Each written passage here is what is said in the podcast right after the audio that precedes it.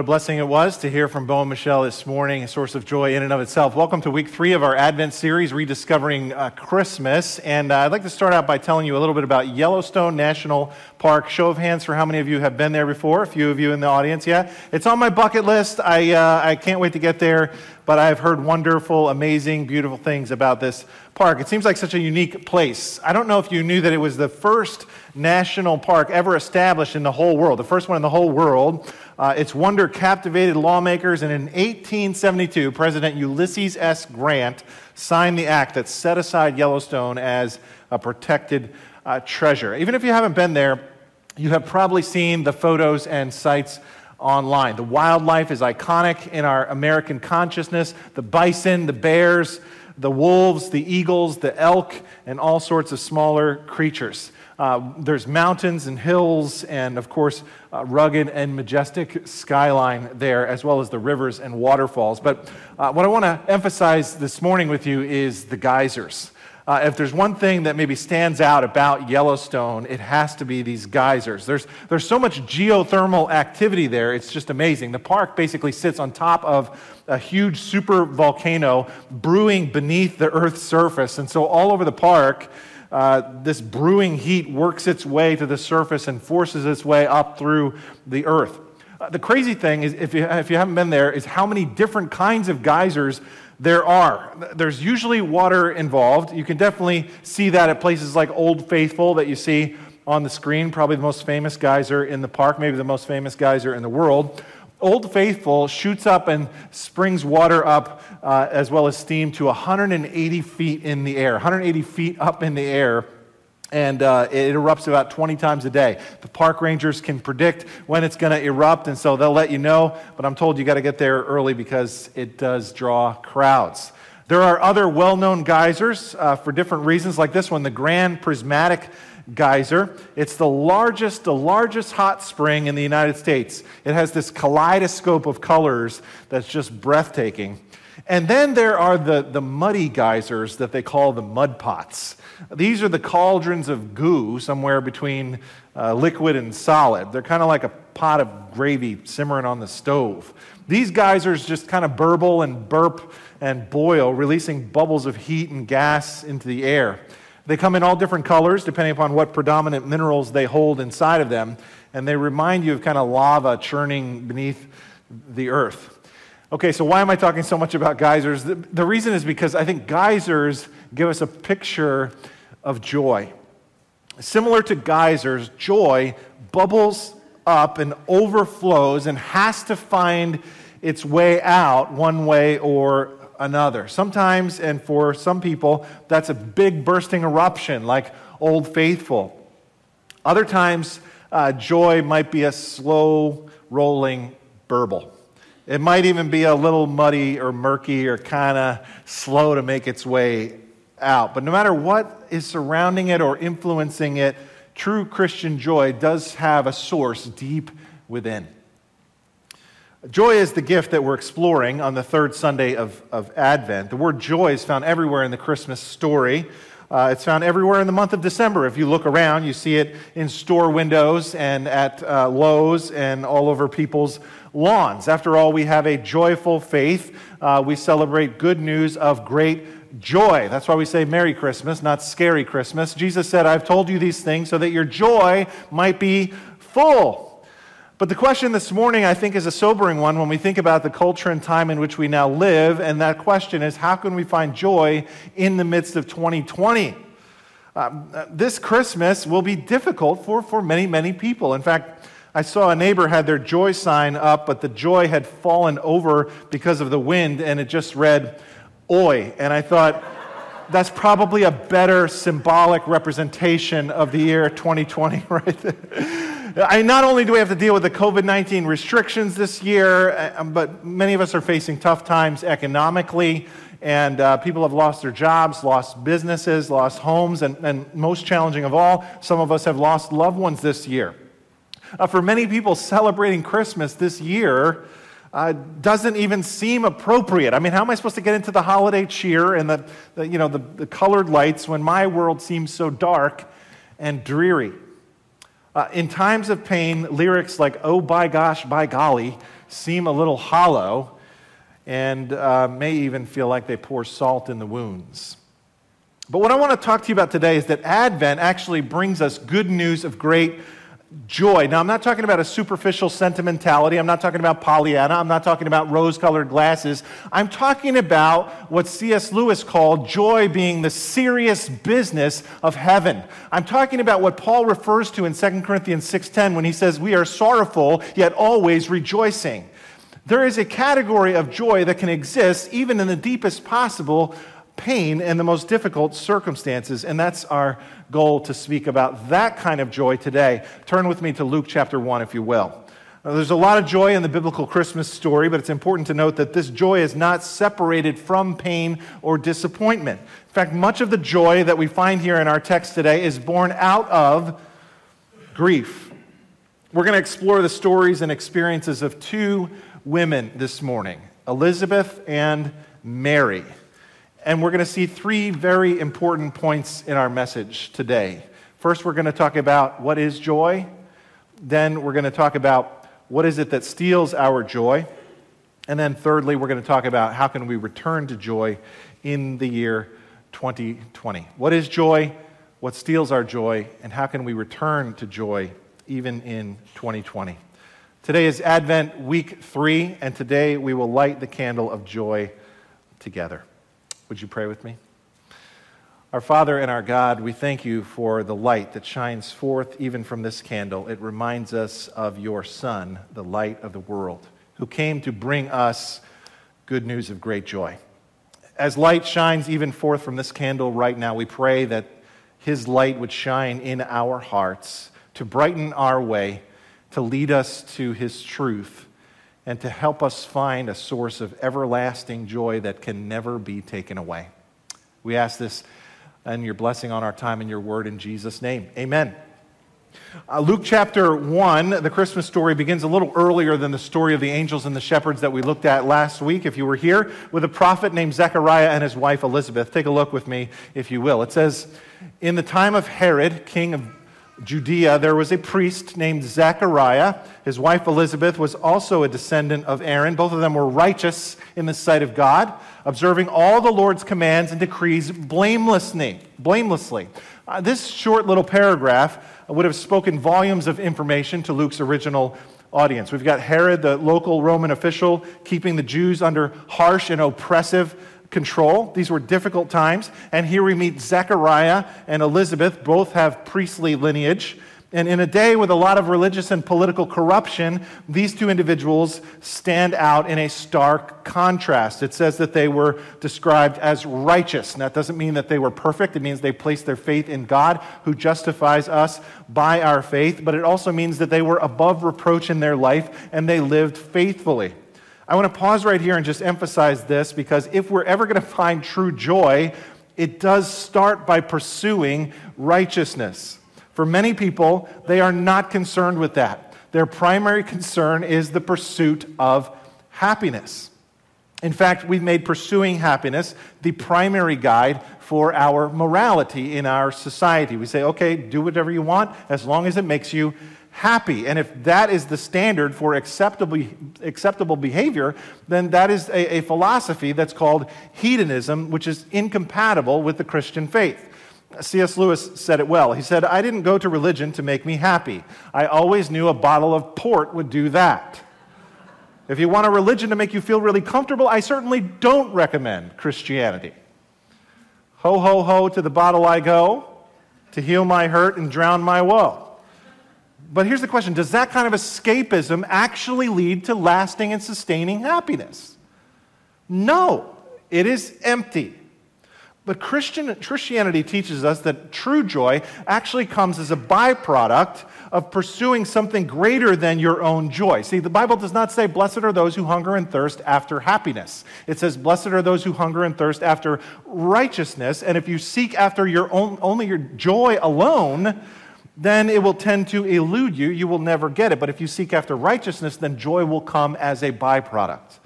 Joy comes as the result of living for something greater than your own joy.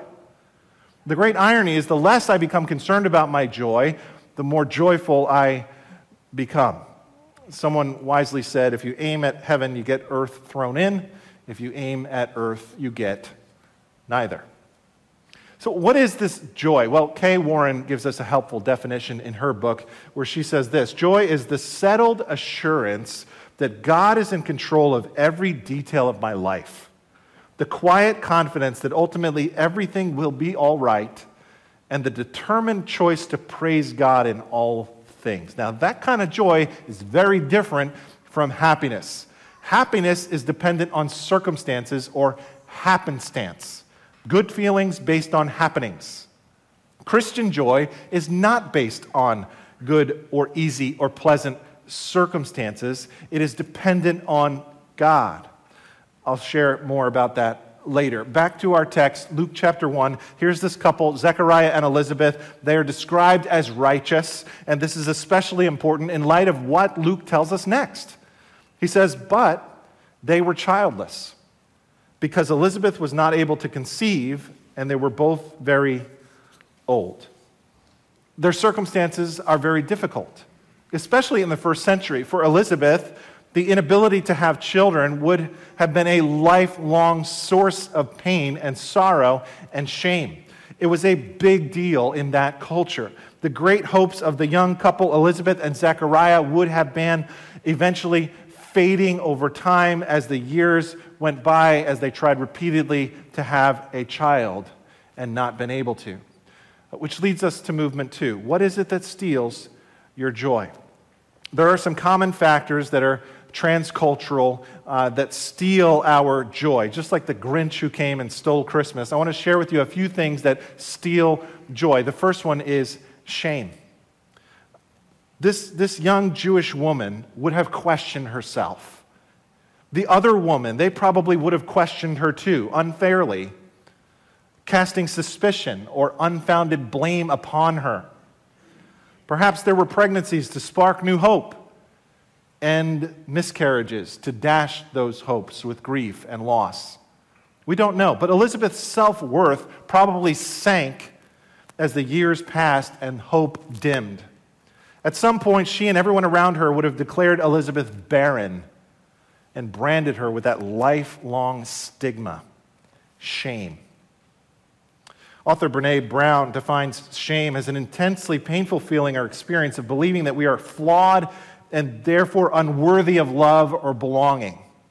It's this deep sense of being inferior and unwanted. Now, shame is different from guilt in that guilt is when you know something you've done is bad, but shame is when you think you are bad. I'm sure Elizabeth had to battle shame as a thief of joy. The second thief of joy, I think, that shows up then and now is comparison. I imagine as Elizabeth looked around at her friends as they were getting pregnant and forming their own families, that comparison was something that she would have struggled with. Same thing is true today. Nothing steals joy like comparison with others. You're scrolling through social media and you say, oh, this person has a boyfriend. Oh, this person got into this school or that college, or this person's family vacation looks like a lot of fun. But the life you have, some of you, would be so enjoyable if you would just quit looking around from side to side at what everybody else is doing because that steals your joy.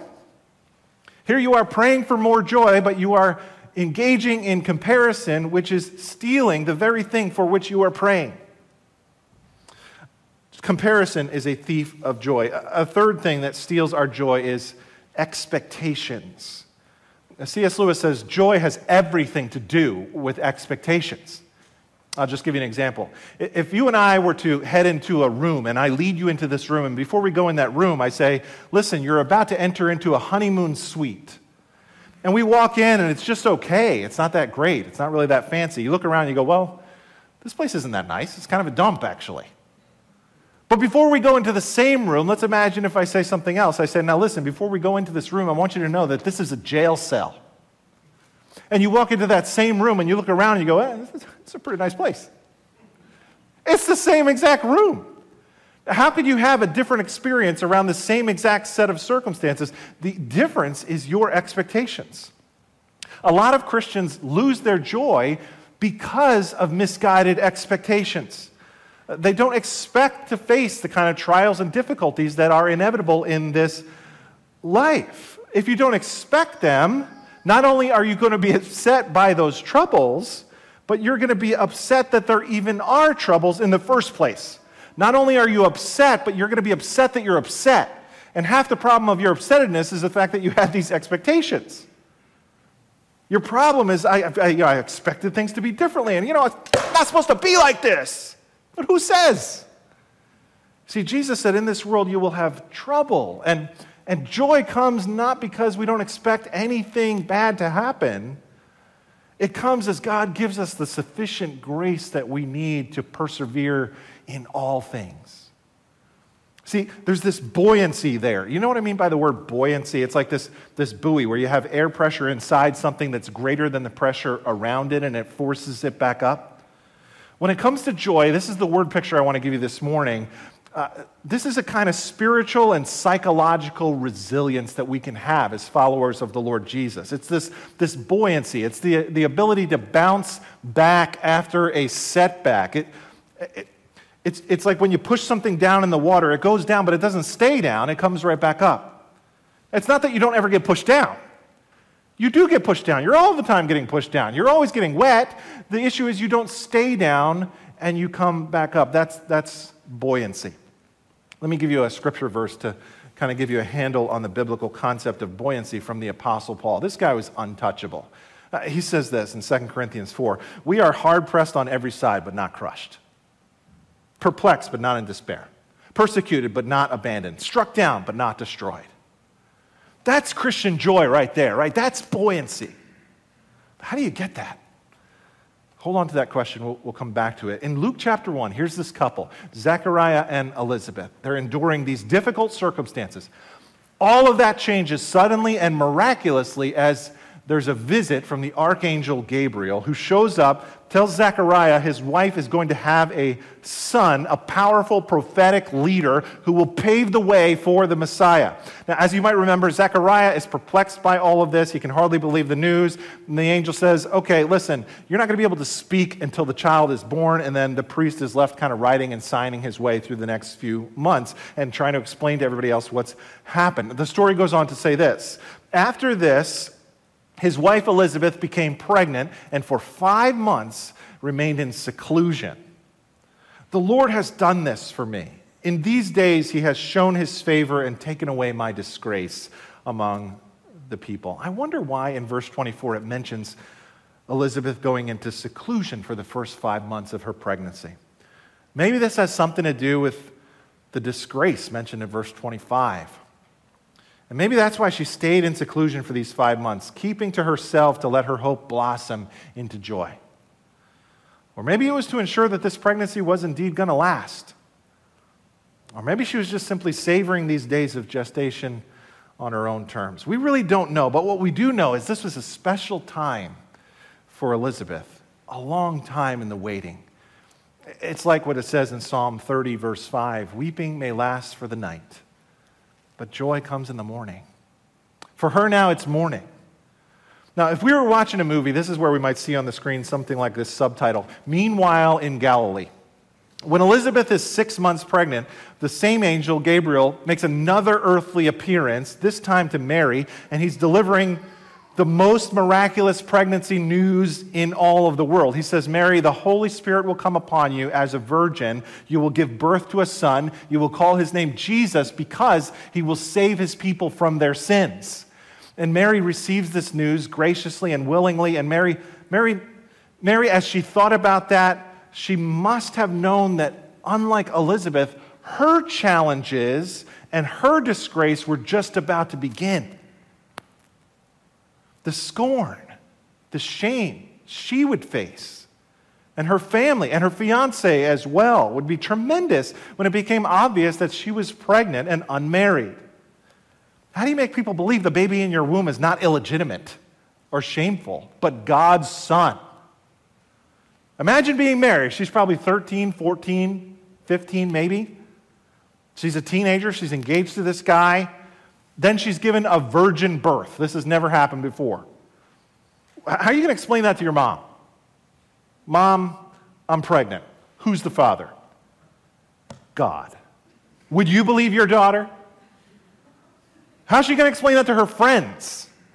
How's she going to explain that to her fiance? This is a stressful situation. This is a scary situation. This is a situation that involves fear, which is another thief of joy. We said earlier the word joy is mentioned eight times in this Christmas story. The word fear is mentioned seven times. Fear is about being worried about my safety and feeling threatened by some danger. It's about my anxiety about the outcome of something. The text tells us that Joseph, her fiance, actually couldn't believe her news at first. Matthew, uh, the other gospel writer, tells us that Joseph planned to break off their engagement in what would have been like a divorce in their culture over all of this. So, Mary's journey was not an easy one. Maybe that's why Luke tells us this. At that time, Mary got ready and hurried to a town in the hill country of Judea, where she entered Zechariah's home and greeted Elizabeth. Mary must have heard about her relative Elizabeth's miraculous pregnancy. If anybody will understand me, it, it will be Elizabeth, she must have thought. If so, she was right. This, friends, this right here, this is where the joy in the story erupts like a geyser. Against the backdrop of all this discouragement and grief and shame, joy comes bursting through the surface. Take a look. It says, When Elizabeth heard Mary's greeting, the baby leaped in her womb, and Elizabeth was filled with the Holy Spirit. In a loud voice, she exclaimed, Blessed are you among women, and blessed is the child you will bear. But why am I so favored that the mother of my Lord should come to me? As soon as the sound of your greeting reached my ears, the baby in my womb leaped for joy. Blessed is she who has believed that the Lord would fulfill his promises in her. What a relief this must have been for Mary. She didn't have to explain herself, she didn't have to worry anymore about being misunderstood. All she had to do was say hello, and Elizabeth knew. And even her developing baby knew, John the Baptist, as he leaps within her womb. This, this is just the affirmation and encouragement that Mary needed. And let me make a point that might seem painfully obvious, and it's this it is okay to be joyful. For some of you, this is like a no brainer, like no duh, Pastor Dave. But for others of you, this is a subversive kind of statement that might make you even uncomfortable at times if you really think about it. A lot of where you fall on that spectrum probably depends on your personal past, your spiritual history. This is one of the premises of, of, of, a book that's called Happiness by Randy Alcorn. I raise this point because it's something some of us need to hear and be reminded of that it is okay to experience joy and want to be happy and uh, enjoy those emotions. They are indeed from God. There is great joy in the Christmas season. It is good to embrace and celebrate that joy.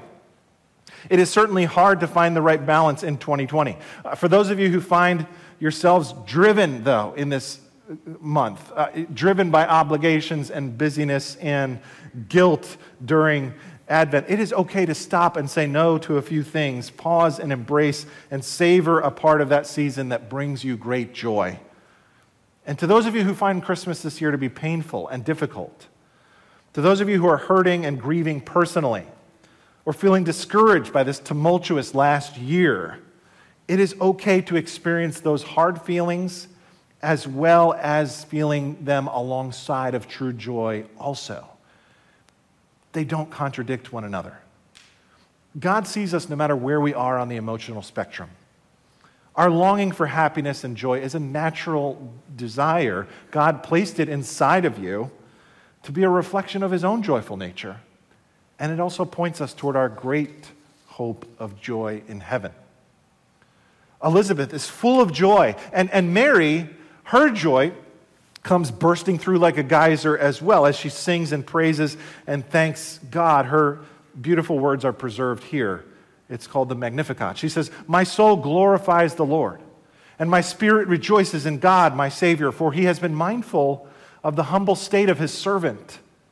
From now on, all generations will call me blessed, for the mighty one has done great things for me. Holy is his name. His mercy extends to those who fear him from generation to generation. This is such a beautiful, almost poetic passage of Scripture. It's a celebration, and it's a connection uh, between two miraculous events, but on another level, it's these two expectant moms sharing this deep understanding and affirmation that fosters joy no matter what has happened in the past or what will happen to them in the future. There's so much joy going on between these two ladies and so much we can take away from this text, but I just want to focus in on Mary's first line there on the screen. Where does she find her joy? My spirit rejoices in God, my Savior. Her joy is found where? In God. Notice the word rejoice. There are a lot of uses of the word rejoice in the Bible. It's not a word that we use very often in our culture. Maybe we should. Rejoice is the verb form of expressing joy, it's the action of feeling delight. And if you look more closely at the word, you'll notice it begins with the prefix re. Think back to grammar school. You'll remember that prefix means once more, or again, or to return to. So to rejoice is to return to joy. It is a, a choice and an action we take to return back to our source of joy. And I'd like to add that for us, it is a return to the ultimate source of joy, the Lord Jesus Christ. And that leads us to movement three. How can we find joy in the midst of 2020? Friends, I believe this is the only way we can find true delight and lasting happiness and satisfaction. And I believe the process is the same for all of us. Whether we are feeling the happiness and joy of this season or not, whether we are buried in discouragement or everything is going our way. None of us can conjure an unending supply of good feelings all of the time, no matter how optimistic or positive or, you know, how wonderful your disposition normally is in terms of your temperament. Sooner or later, we all have one of those days, or one of those weeks, or one of those years. That's where the re comes in. That's where we must return regularly, constantly back to the Lord Jesus, our true source of joy, and refuel our tank and restore our strength and renew our spirit. There are three ways to return to joy. The first is to reconnect with your Savior. You know how you have to put your battery on a charger? We need to reconnect our soul on the charger of God's Word. It reminds us where the true joy is found in God, our Savior. It is a work of the Spirit when we recharge our spiritual batteries. Uh, Nehemiah 8:10 says, "The joy of the Lord is our strength." So my encouragement to you is to return to Christ as your source of joy, to take time this month to desire him and meditate upon him and focus on him and fix your eyes on him. That is how you sit on the charger. That's how you get buoyancy. This is how you don't find your joy in circumstances that change, you find your joy in a person that never changes. See, Christian joy is not about changing circumstances, it's about changing the source of my joy. Our truest source of joy and fulfillment always comes from Christ. Christmas is a season of joy because Christ has brought joy into the world and provided the way of ultimate fulfillment and life. The Apostle Peter says it so well. Though you have not seen him, you love him. And even though you do not see him now, you believe in him and are filled with inexpressible and glorious joy. For you are receiving the end result of your faith, the salvation of your souls. An inexpressible and glorious joy sounds like deep stuff. The kind that finds its source even deeper than our pain and sorrow and the problems that can sometimes feel like they're burying us. It's a deep well that we draw upon no matter what we're facing. I'm not suggesting don't worry, be happy. I'm not suggesting put on your fake plastic smile. Sometimes this joy is a rushing fountain that bursts 180 feet in the air. Other times it's a slow burble that makes its way up to the surface. Wherever you find yourself today, let me encourage you to find your joy in the Lord no matter what you're facing. See, Here's what I want to communicate today. If you don't get anything else, just get this, okay? Joy is not so much of a feeling as it is a point of view, it is a perspective. It's a way of looking at things. That, that's helpful to me because it sets me free from the need to feel a certain way. Nowadays, I think we make a little too much of our emotions, and everybody's like, well, I don't feel happy. Well, I don't know if you're supposed to feel happy all the time. Like, where's that in the Bible? That's not the same as joy. We don't need to be so controlled by our feelings. See, joy is not the absence of sadness, and it's not even the presence of happy feelings. Let me just show you one Bible verse that kind of blows up our culture's idea of happiness in one verse. Hebrews chapter 12, verse 2 says that Jesus, for the joy set before him, endured the cross. He set joy before him, he set it out in front of him in order to endure the cross. I don't think he found any joy in being tortured by crucifixion. That's crazy. He set joy in front of him as the desired outcome of his work on the cross. There's no joy in the feeling of hanging on a cross. Just because Jesus was the Son of God, it doesn't mean he didn't feel pain. He was fully human, right? It was painful, and he knew it would be painful. He wasn't surprised by the pain. He wasn't surprised by the suffering. He wasn't surprised by the, the, their mocking. He wasn't surprised by the blood. But yet, he set joy out in front of him as a focus so that the pain then became purposeful.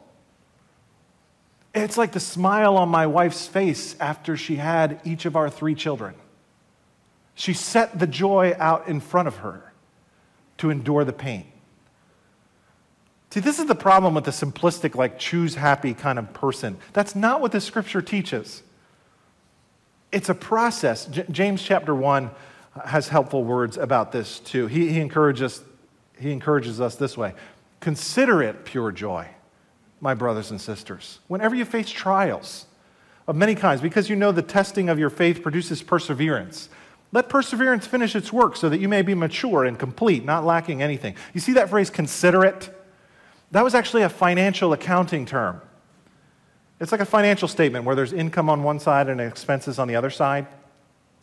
James says, I want you to do some spiritual accounting with your circumstances. Okay, if you could just take some of the things that you thought were expenses and transfer them over to the income side and flip them, then you'll discover that you actually have a lot more joy that you weren't aware of.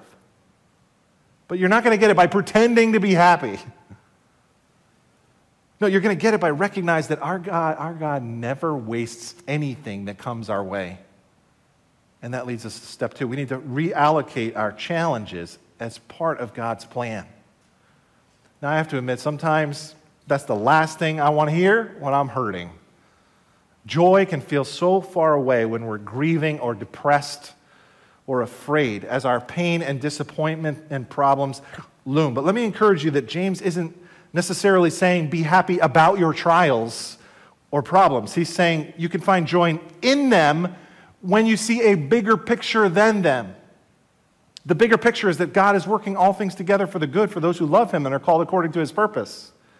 In those difficult times, there's much encouragement in this word rejoice. We find it all over the Bible, it's all over the Psalms. Here's one example from Psalm 13 where the writer begins with a painful cry How long, Lord, will you forget me? Forever, he says. But it ends with this reminder and declaration. But I trust in your unfailing love. My heart rejoices in your salvation. This is just one of many similar examples. The, the Psalms are honest and raw as the writers pour out their hearts like water before the Lord in these prayer like poems and psalms. Then we see them transition through the process of remembering and stirring themselves to rejoice and find strength in and from God. This is where and how we can find authentic joy, brothers and sisters. This is how we can celebrate this season, even as we remember uh, these difficulties that we're facing. We turn to the Lord Jesus Christ and invite Him to be with us and show us His joy. Last point. We realign our hearts with the infinite worth of Christ. There's a convicting book I read during the pandemic called The Coronavirus and Christ by John Piper. And he talks about how often in the pandemic we keep losing our joy because we're always talking about the odds. And he says this playing the odds is a fragile place to put your hope. Odds, like 3% versus 10%. youth versus old age, compromised health versus no history of disease, rural versus urban, self isolated versus home meeting with friends. Playing the odds provides little hope. It is not a firm place to stand. There is a better way, there is a better place to stand. If we're ever going to find true joy, we need a rock. We need a rock of certainty, not the sand of probabilities. You know, the word corona actually means crown. Its name is derived from the crown like structures on the outside of the virus. And I thought perhaps if anything good will ever come out of this pandemic in this year, it is that this year has exposed what wears the crown on our hearts. And then when we see that and it's exposed, now we have the opportunity to realign our hearts with the infinite worth of Christ instead. This is what the Apostle Paul means when he says, brothers and sisters in 2 Corinthians 1, we are working with you for your joy. We are coming alongside of you for your joy. I will be beaten for your joy. I will be put in jail for your joy. I will experience lashes for your joy, if I could just bring about joy in your heart in Jesus above all things. One more time with that verse from Hebrews chapter 12. It says, For the joy set before him, he endured the cross. There was no suffering as bad as the Savior's suffering on the cross. He suffered something you and I will never understand. In fact, that's why he suffered it, so that you would not have to understand what it feels like to bear the judgment of God. How did he do that? He set the joy in front of him. What joy did Jesus get out of his work on the cross? What did Jesus get out of that incredible, infinite experience of agony and torment that he went through? A sense of accomplishment? Jesus didn't need that. What did he get? Admiration from his Father? Jesus already had that. What didn't he have? Brothers and sisters, the joy that was set before him was you. I'm not talking about self esteem dressed up as Christianity. I'm talking about you in all of your sin. He found great joy in saving you. And when you discovered that your Lord found his joy in you, you begin to find your joy in Him. Let me quote Jonathan Edwards about this Christ has his delight most truly and properly in obtaining your salvation, not merely as a means conducive to his joy and delight, but as what he actually rejoices and is satisfied in, most directly and properly. As the bridegroom rejoices over the bride, so shall your God rejoice over you. The Lord your God in the midst of you is mighty. He will save. He will rejoice over you with singing, and he will quiet you with his love. Friends, if Jesus locates his joy in you, you must locate your joy in him. As the worship team comes, let me encourage you this week and this Christmas to rediscover what it means to embrace the truest source of lasting joy in the Lord Jesus Christ. Let us seek our happiness not in the seasonal trappings and traditions all around us, but rather in returning to the true source of everlasting joy. Let us choose the process of returning to our Lord this year, the one who brought us good news of great joy. When you know that, it will come up out of your soul like a geyser. Let's pray. Heavenly Father, how grateful we are for this news of joy that you have given us at Christmas that a Savior has been born who is Christ the Lord. He will save his people from their sins. We rejoice as we look back upon your great work. We rejoice as we consider that you are coming to return again for us, your people. Lord, thank you for this deep well of joy that exists in the Christian faith. We thank you, God, that you are our truest source of joy. And like Mary, we proclaim together this morning, we rejoice in God, our Savior. I pray, God, that you'd give us a buoyancy I pray, God, that you would give us a, a spiritual and emotional and psychological resilience because of the Lord Jesus Christ, that we ha- can be sorrowful yet always rejoicing. God, may we come to know this source of joy and also spread that joy to others, even this week. For Christ's sake and for his reputation, we pray. Amen.